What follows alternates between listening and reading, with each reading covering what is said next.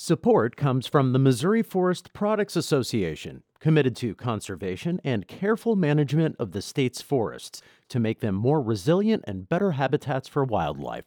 ChooseWood.com. It's Thursday, April 13th. This is The Gateway. I'm Wayne Pratt. Child care centers in the St. Louis region are struggling to find workers. We can't offer the best pay. I give what I can and I give incentives. But for a qualified good worker, I can't give them what they're worth. In just a few minutes, St. Louis Public Radio's Chad Davis reports on the toll the worker shortage is taking on child care centers and parents. A federal judge in East St. Louis has heard arguments in a lawsuit challenging Illinois' ban on many high powered weapons and high capacity magazines. Mawa Iqbal has more. Gun rights advocates were seeking a preliminary injunction to block the ban before the judge issues a final decision. Attorney Thomas Maag says guns like the AR 15 have been used for self defense for the past 20 years. The very firearms that are prohibited under this act were on the market, including in Illinois. It's not a marketing gimmick of the firearm company, it's the demand of the people that want these firearms. Defending the ban, Christopher Graham Wells from the State Attorney General's office brought up the Highland Park mass shooting and said there is a long history of regulating firearms used in violent crime. The judge could have a decision on the injunction in the coming weeks. I'm Mawa Iqbal. BJC Healthcare is expanding a gun lock safety program to more than 20 locations. The locks are free and accessible in the BJC Family Care Centers, children's hospitals, and emergency rooms in Missouri and Illinois. Dr. Lindsay Clukies works in pediatric emergency medicine and leads the program about two thirds of families endorsed that they were using the gun lock we provided to them and that they changed their storage practices for the better. Clukies says gun locks are part of keeping children safe, and she would like to see more preventative services throughout the St. Louis region. Pelvic exams can be performed on unconscious patients without their consent in Missouri. As Jodi Fortino reports, lawmakers are trying to ban that practice. Performing pelvic, prostate, and anal exams on patients under anesthesia is legal in 29 states. The exams are often conducted by medical students learning the procedure. State Senator Lauren Arthur is a Democrat from Clay County. She said lawmakers may add protections for whistleblowers who speak up about the practice. We don't want to create unintended consequences or other barriers or challenges for patients, but we also don't want to accidentally create loopholes where this becomes ineffective. The Missouri Senate and House unanimously passed separate bills banning the practice. I'm Jodi Fortino. Illinois will receive more than $65 million as part of a multi state settlement with the e cigarette maker Juul. The company is settling claims from six states and the District of Columbia, alleging it misled customers on the dangers of vaping and used marketing practices to target minors. Illinois Attorney General Kwame Raoul says stopping the tactics has been a priority since he took office in 2019. As important as money is to hold bad actors accountable, changing conduct is more so, particularly with this industry. Raoul says the money will be used to fund educational campaigns and treatment for people dealing with the health effects of vaping. A mosque in West County is implementing more sustainable practices to combat food waste this Ramadan. St. Louis Public Radio's Laura Hamdan reports on how it aims to reduce its carbon footprint with composting efforts during the Muslim holy month. Each night during Ramadan, anywhere between 100 and 300 mosquegoers break their fast at Dar al Islam Masjid in West County. This year, the mosque made a concerted effort to mitigate food waste by partnering with local composting business New Earth Farm. Urbab Majid is a volunteer at the mosque who directs people to put the food scraps and foodware into their designated bins. During Ramadan, unfortunately, uh, yes, food waste does uh, end up being a problem, and we get a first-hand uh, view of it in doing the waste sorting, as most of the food waste goes into the compost bins, and we have to separate things out to make sure the bins are used efficiently. Muslims will mark the end of the holy month next week with the Eid al-Fitr holiday. I'm Laura Hamdan, St. Louis Public Radio.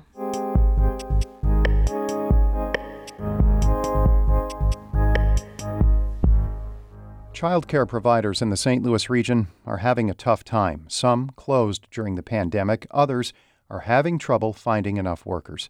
As St. Louis Public Radio's Chad Davis reports, low staffing and wages are taking a toll on childcare centers and parents. It's the end of the day at Beginning Steps Child Care and Learning Center in the Penrose neighborhood of North St. Louis, and Carolyn Tyson is picking up her five year old son Mason as he plays with friends on the playground.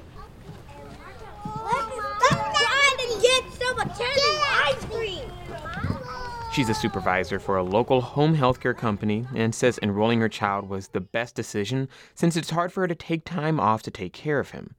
But the center will close its doors in June. Tyson says she's lucky to have family who can step in, though she could still face some tough decisions. If I couldn't get the help that's needed, then I would probably have to make a switch in my career where I can find a job that will open up the availability to put him first and be able to be there for his need and still work my job to provide for him. Across the St. Louis region, child care centers have had trouble finding and retaining workers. Some have closed entirely, and for others, not being able to find workers or pay them enough means they can't take in as many children. Candace King is director for Beginning Steps. She's had trouble finding full time help because she can't compete with other employers who pay more than $15. We can't offer the best pay. I give what I can and I give incentives, but for a qualified good worker, I can't give them what their worth. The number of state approved childcare slots in St. Louis dropped from 12,000 to 11,000 in the last three years. In St. Louis County, it dropped from almost 35,000 to 33,000. There's also a shortage of childcare workers statewide.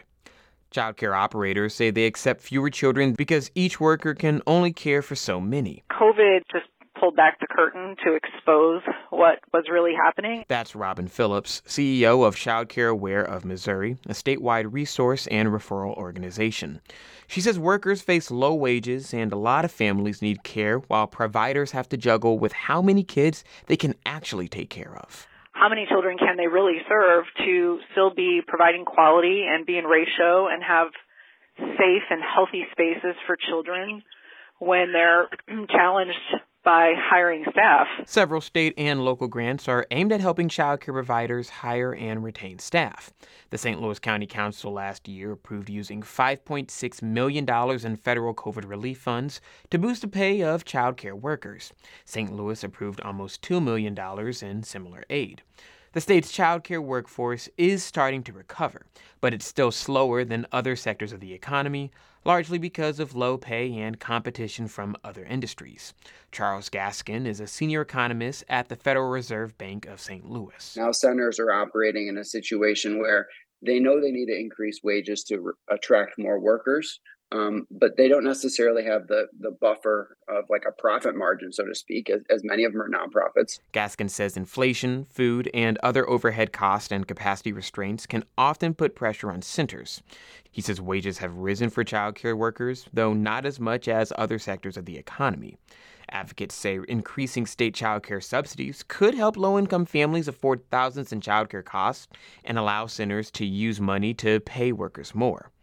But even childcare centers that don't accept subsidies are having trouble finding workers. Faith Academy operates three centers across the region, and each is accepting fewer children than before the pandemic. At its Sunset Hills location, Executive Director Christian Skibo and other administrators will often pitch in, allowing teachers to take lunch and restroom breaks as they're taking care of infants. Skibo says the center is accepting 20 fewer children because they don't have enough staff. She says each center gets one phone call a day from parents looking for care. Many are on a waiting list until January. But Skibo thinks she'll have more help when the summer starts. People who are on break from college or, um, you know, teachers who, you know, like work at an elementary school and then they've got off for the summer and so they can come come work with us. So it's not quite enough yet, but it's something, and that does encourage me. Skibo says until there's more money for workers, childcare centers and families are going to be in a tight spot. I'm Chad Davis, St. Louis Public Radio.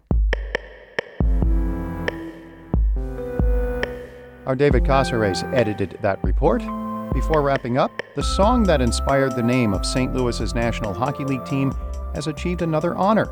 St. Louis Blues is now in the National Recording Registry. That's a kind of Hall of Fame for recordings. A version of the song from 1922 by composer W.C. Handy's Memphis Blues Band was added yesterday.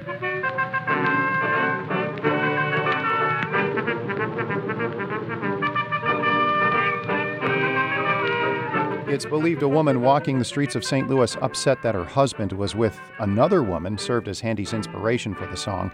The recording goes into the registry on the same day as another tune connected to the hockey team. If you've been to a blues game over the past few years, you've likely heard John Denver.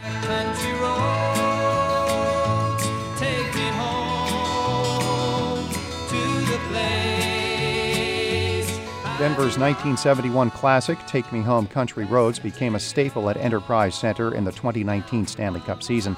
The team tried Neil Diamond's Sweet Caroline as a third period sing along, but the crowds weren't into it. A worker randomly suggested Take Me Home Country Roads during a meeting, and it caught on. The song first came over the Enterprise Center sound system in February 2019, and fans have been belting it out ever since. Ashley Lisenby is the news director of St. Louis Public Radio. I'm not sure if she's a John Denver fan. We are a listener supported service of the University of Missouri St. Louis. Theme music by Ryan McNeely of Adult Fur. I'm Wayne Pratt. Support comes from the Missouri Forest Products Association, providing more than 41,000 jobs in the production of wood pallets, railroad ties, white oak barrels, hardwood floors, and more. Details at choosewood.com.